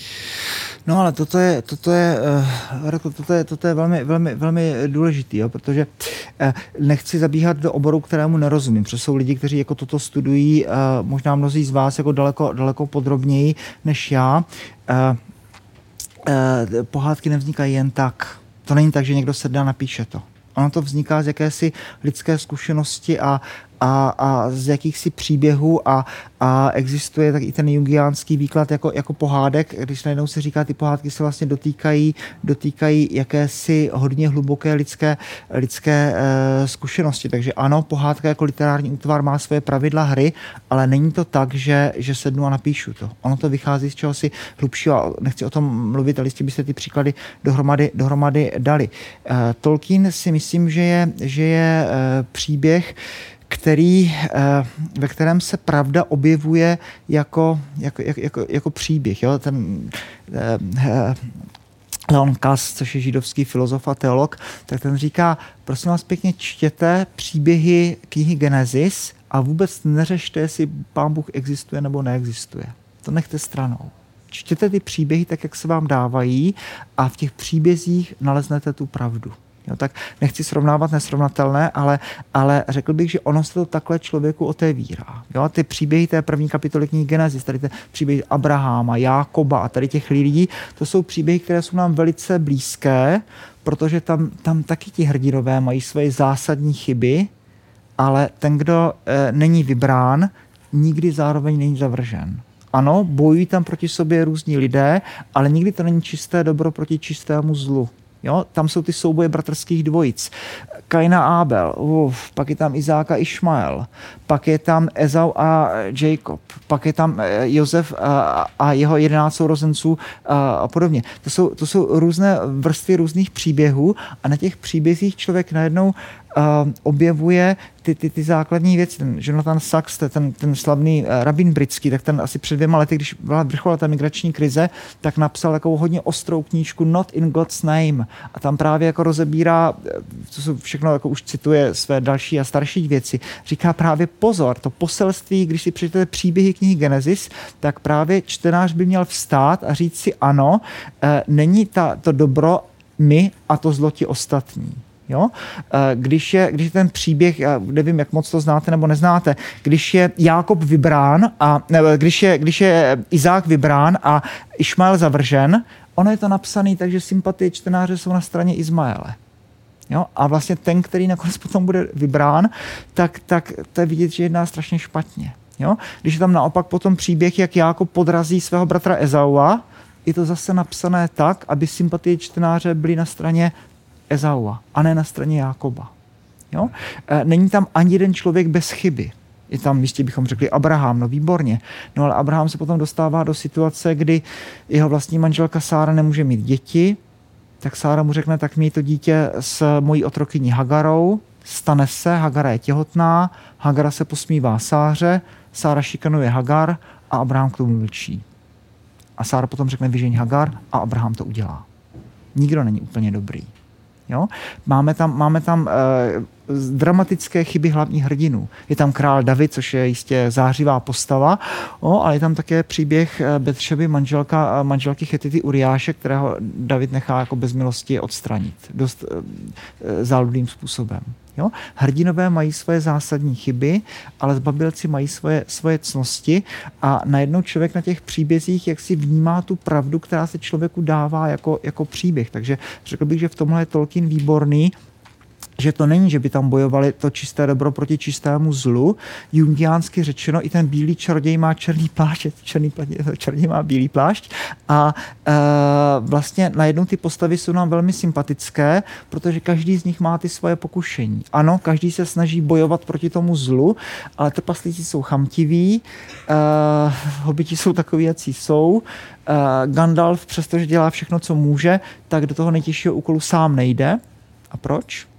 Protože se bojí a, a třeba a, a vlastně ten příběh je, je, je pro nás jaksi takhle jako velmi, velmi, velmi, velmi realistický. Tak, tak eh, já nejsem literární historik, abych rozlišoval, jako, jak moc to je nebo není, není pohádka, ale ten příběh, tak jak se nám dává, tak si myslím, že z něho že je to velmi promyšlená věc a že z něho lze jak si vyčíst jako celou řadu morálních, morálních, uh, morálních věcí.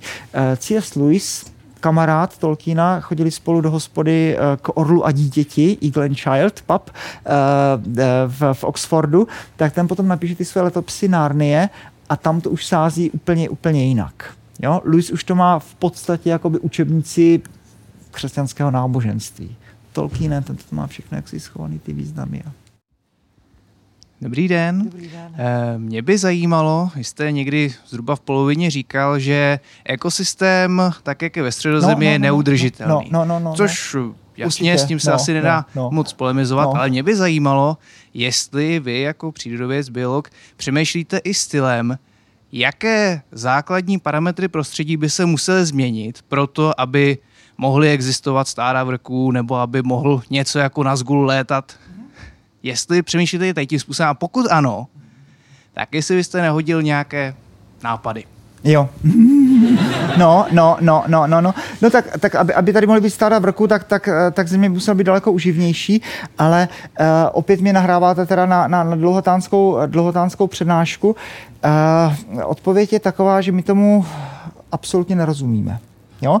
Odpovím vám příběhem, který je hodně ekologický, hodně zelený, hodně environmentální a možná ho znáte. Uh, někdy v těch uh, začátku 90. let začaly ožívat takové ty science fiction fantazie a bude to dobrý a zkusíme osídlit vesmír. Ne? To je častý námět, že země se topí v nějakém atomovém uh, válčišti a tak rakety le, letí uh, uh, osídlit vesmír. Ne? No a tak se říkalo, tak když tam poletí ta raketa, bude mít tam třeba stovku lidí, tak si musíme vzít asi hodně, hodně jídla ne, do zásoby, protože kdo ví, jak dlouho poletíme. A třeba několik generací poletíme. No a i když z toho jídla vezmete hodně, tak si vlastně nikdy nevezmete dost. Jo? Tak se říkalo, tak my to musíme zkusit udělat jinak. A co kdybychom si s sebou na tu raketu vzali takovou jako maličkou planetu Zemi, která by fungovala. A vznikl z toho velice pozorodný projekt Biosféra 2, který eh, byl postavený někde v té Arizoně a možná znáte ten, ten, ten příběh.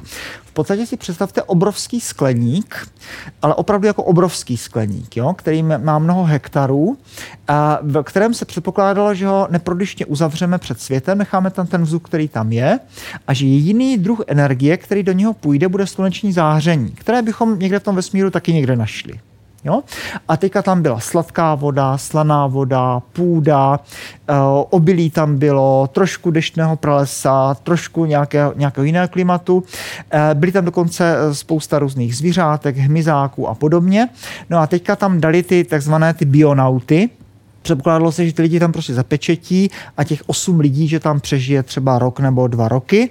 No a že budou sklízet obilí, které si vypěstují, že budou hnojit uh, že vlastními třeba exkrementy uh, to, to pole, občas třeba zabít nějaké to prasátko a to vlastně bude tak, jak jsem to tady poeticky jako napsal na tom, na tom, na tom, na tom obrázku. A je to vlastně celý takhle bude jako vlastně jako fungovat, až to bude obnovovat, že tam bude tolik vodní pár, že bude občas pršet a, a, a podobně. No tak ty lidi tam opravdu jako zavřeli a dopadlo to, dopadlo to katastroficky. Zaprvé tam prudce poklesl obsah kyslíku, takže oni do toho museli dávat jako kyslíkové e, injekce, aby vůbec jako ti lidi tam jako fyzicky přežili. E, ti lidi, aby vůbec přežili, tak všichni teda pohubli, tak tam museli vybít jako všechna ta prasata, protože tím zase konzumovali to, to, to, to obilí. V zásadě ti lidi tam živořili, pak dostali ještě teda ponorkovou nemoc a další věci. Některé druhy hmyzu vymřely, jiné se prudce přemnožily a, a podobně. A v zásadě to skončilo jako velmi neslavně. Muselo to být přerušeno a a pak ještě byl druhý pokus a ten taky zkrachoval. A v zásadě uh, poučení z tohoto experimentu je to, že my vůbec nerozumíme tomu, co se děje v ekosystémech.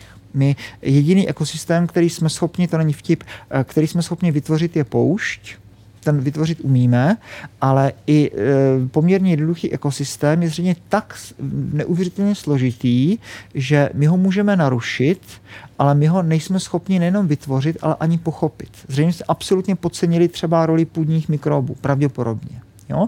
E, nerozumíme těm vazbám, které tam jsou. Takže výsledek biosféry 2 byl ten, že jediný ekosystém, jediný skleník, který vůbec jako nějak funguje, v tom smyslu, že se obnovuje, že se spotřebovávají odpady a podobně, je biosféra 1, což je teda planeta. Jo? Poučení, e, nikdy nelze nic vyhodit ven, žádné ven neexistuje, a za druhé, nikdy není činnost, která má jenom jeden následek. Jo? Takže jenom ta biosféra jedna je natolik inteligentně provázaná, že, že vlastně všechno nějak funguje, všechno se, se, se obnovuje a, a podobně. A ty fantazie, o kterých mluvíte vy, tak ty samozřejmě jako jsou pochopitelné, o tom se jako spekuluje, přemýšlí a teďka v rámci konvergentní evoluce a, a, a, a podobně. A teď se přemýšlí, jestli by to náhodou třeba nemohlo být jinak, jako jestli v evoluci, že o koho by v prvohorách napadlo, že se skamarádí třeba kvetoucí rostliny a hmyzáci. Nemohl ten scénář by být jiný a to už teďka fantazíru, já se omlouvám, ale aspoň to ještě řeknu, že on je to zajímavý, to, jo. E, střih.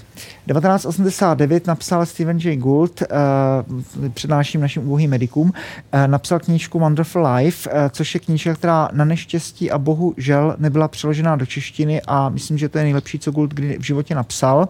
Je to knížka, která, která jakoby znovu promýšlí eh, naleziště jednoho lomu v Britské Kolumbii, Burgess Shale a podobně. A ta základní Guldová myšlenka, bych to nenatahoval, je taková, že zkuste si představit dějiny země jako lineární šipku času, to umíme, a teďka to z 28. nebo 27. února 2018 zastavte, tu magnetofonovou pásku převiňte na začátek a znovu tu zemi pustíte od svého vzniku z toho žavého prachu a plynu. A teď se dívejte, co z toho vznikne. A Gould říká, zastavte, převiňte, pustíte. Život nevznikne vůbec. Zastavte, pře, převiňte, pustíte a vzniknou jenom bakterie a ty tady budou ještě veselé dalších 5 miliard let, než eh, Země bude spálena rozpínajícím se sluncem. Zastavte, pustíte dál. Život vznikne a bude vypadat úplně jinak než u nás, než tady tento. Jo? Vlastně uh, to replay the tape znamená to, že v každém příběhu ta země jak vánoční stromeček se rozbliká úplně, ale úplně jinými druhy, úplně jinými světly. Jo? Koho by napadlo v probohorách, že se hmyz kamarádí s kvetoucími rostliny a vznikla konvergentní evoluce. Jo? Gould říká, podívejte, tady byly 1,9 miliard let pro karyota a pak najednou z nich vznikla eukaryota. Proč ne dřív? Proč ne později? Proč vůbec? Jo, a takovýchto uh, if je tady spousta. Ti naši předkové dva miliony let chodili po afrických lasostepích a měli mozky, uh, chodili po dvou a měli mozky na úrovni šimpanzu, 380 až 450 kubíků. Pak najednou homo habilis 650 kubíků. Gould říká, hm, to je zajímavý, proč až po dvou milionech let? Proč ne dřív? No, proč ne později? A proč vůbec? Takže Gould říká, těch náhod tady je tolik, že je absolutně nepředpověditelný, kam to pojede. Jo? Uh, řečeno obrazně, když mám 10 potkánů uh, jeden měsíc a velmi dobře kontrolované laboratorní podmínky, tak mohu předpovědět, jak to s nimi asi dopadne. A když mám miliardu potkánů, miliardu, nebo já nevím, milion let a absolutně nedefinované podmínky, absolutně netušíme, co se stane. Jo? Gould po něm přijde ten Simon Conway Morris a to je, to je, on je provokatér. Všichni mu říkají, že je strašně pišnej. Morrisovi asi mají pravdu, ale, ale dobrý. Conway Morris je, jo, Morris je křesťan ještě navíc, to ještě má špatný. Morris říká, no ono to není úplně, ono to není takhle úplně a říká, uh, puste zpátky a převiňte a ono to vlastně dopadne možná trošku vždycky podobně, protože Morris definuje ty tzv. constraints. On říká, hm, to není jen tak. Pokud se chcete uh, pohybovat, tak jsou určité fyzikální pravidla hry. Pokud se pohybujete ve vodě a chcete se pohybovat aktivně, tak nemůžete dopadnout jinak než torpédo s ploutvema. Jo? Jestli jsem plesiosaurus, jestli jsem delfín, jestli jsem makrela a dokonce jestli jsem želva nebo jestli jsem tučňák, ono to vždycky, do, nebo jestli jsem námořní torpédo, mimochodem, tak ono to dopadne vždycky nějak jakoby podobně. Jo? Jestli to, tím ocasem hýbáte zprava doleva jako ryba, anebo z hora dolů jako veleryba, to už jsou technická řešení toho zadání. Na souši, no tak buď se plazíte, což udělají anelida, žížely, pak to udělají skvamáta, to jsou teda hadi, ale udělají to taky červoři, kteří patří do amfibií. Jo? Takže tři naprosto nepříbuzné skupiny vymyslí plazení. No a e, nikdo nevymyslel kolo, protože na kolo potřebujete cesty, což v evoluci moc jako nebylo cesty. Ale nohy jsou. Takže jestli se pohybují po dvou nebo po čtyřech, anebo po šesti jako brouk, nebo jestli jsem mnohonožka. To jsou technická řešení toho zadání. Jo? No a Morris potom říká, jestli nějaká adaptace může vzniknout, tak to by teda bylo, aby nevznikla.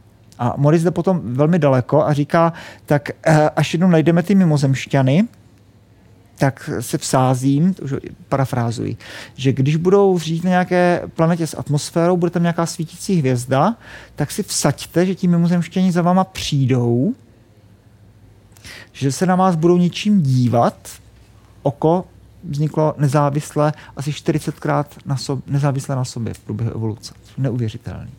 Budou se na vás něčím dívat, budou asi na sebe nějak halekat, protože tam bude atmosféra. Pokud budou ve vodě, tak budou vypadat jako nějak jako doutník s nějakými ploutvemi a budou vypadat mnohem familiárně, než si myslíte. Tak to je teda jako na Morris jde ještě dál a říká, hm, tak, tak jo, ale jestli nějaká adaptace vznikne, tak to by bylo, aby nevznikla. A co ta lidská inteligence? Není to taky taková ta mentální ploutev v tom moři světa? Není to tak, že teda, uh, dobře, tak my tady jsme jako inteligentní, ale Morris říká, no tak, tak ano, tak před těmi 65 miliony lety uh, na přelomu křída terciér, uh, ty, uh, že dopadl ten asteroid, nejkotánský polostrov, sekvence událostí, dinosauři šli pryč, savci, kteří už tady byli, najednou měli obrovskou adaptivní radiaci ve třetích horách a vznikli jsme my. A Morris říká, a co kdyby ten meteorit, ten asteroid dopadl třeba o 10 let dřív, anebo kdyby dopadl o 20 kilometrů vedle a co kdyby dinosauři nevymřeli. Morris říká, no ono by se asi nic jako nestalo, ti savci by tady byli eh, na, na, na hranicích eh, toho, toho ledu nahoře a dole, by asi udělali nějaké teda ty tlupy, které by lovili a Morris říká, no tak jako, tak ti dinosauři by nakonec šli stejně pryč, no a my bychom tady seděli na Science Cafe, možná bychom měli srst, ocas, možná bychom chodili po čtyřech, měli nějaké hmatové vousy, ale v zásadě bychom si tady povídali o Tolkienovi. Jo? Jo? Tak to je, jo? To, to je taky jako hodně odvážný. Tak Gould má filozoficky zajímavou myšlenku. Eh, puste to stokrát, příběh, a vzniknou pokaždé neuvěřitelně odlišné druhy organismů. A Morris říká, puste to a ta hmota k té inteligenci jednou dočvachtá. To jako, jestli to je pravda, já nevím. Jo? Ale v každém případě ano, různé věci jsou představitelné, jsou jistě představitelné věci, které jsou třeba v tuhle chvíli mimo naši fantazii. Stáda vrků bych si typl, nebo jsem si jistý, že by tady asi nebyla, protože to by teda ty rostliny musely vymyslet něco mnohem působivějšího než fotosyntéza. Museli by jako velmi, daleko líp jako zpracovat tu sluneční energii, aby to bylo nějak jako uživný, jo? nebo by to muselo fungovat nějak, nějak jinak. Ale, ale řadu dalších věcí si, si člověk jako může představit, že by to takhle nějak jako asi jako fungovat mohlo. No. Dobrý, ne? Hotovo, hotovo, hotovo. Kafe, poslední last one. Já nemám dotaz, já chci jenom moc poděkovat Máte za váš no. pořád, náš dům v kosmu na jo, TV Noe jo, a za pořád na život. Jo, jo, jo, eh, jo, taky na TV Noe a za ty vaše dvě knížky Nevyžádané jo. rady mládeže a probouzení. Děkuju moc krát. tak to je dobrý. Děkuju vám mnohokrát. Děkuju, děkuju. Tak jo, takže uh, nezapomeňte, až Radka se stane doktorkou všeobecného lékařství, poblahopřát, protože to nejsou geny a prostředí, ale to je taky vůle člověka a to je úsilí a to, co dělá člověka člověkem. Děkuji mnohokrát.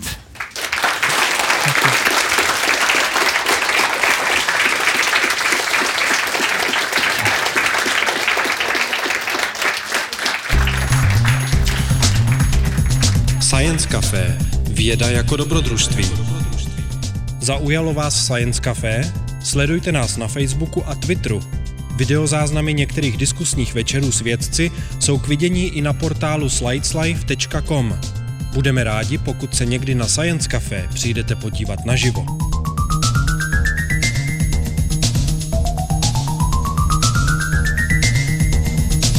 Generálním partnerem Science Café je nadační fond Neuron na podporu vědy. Dalšími partnery jsou nakladatelství Akademia, Lucky Lab, portál Slides Life a časopis Vesmír.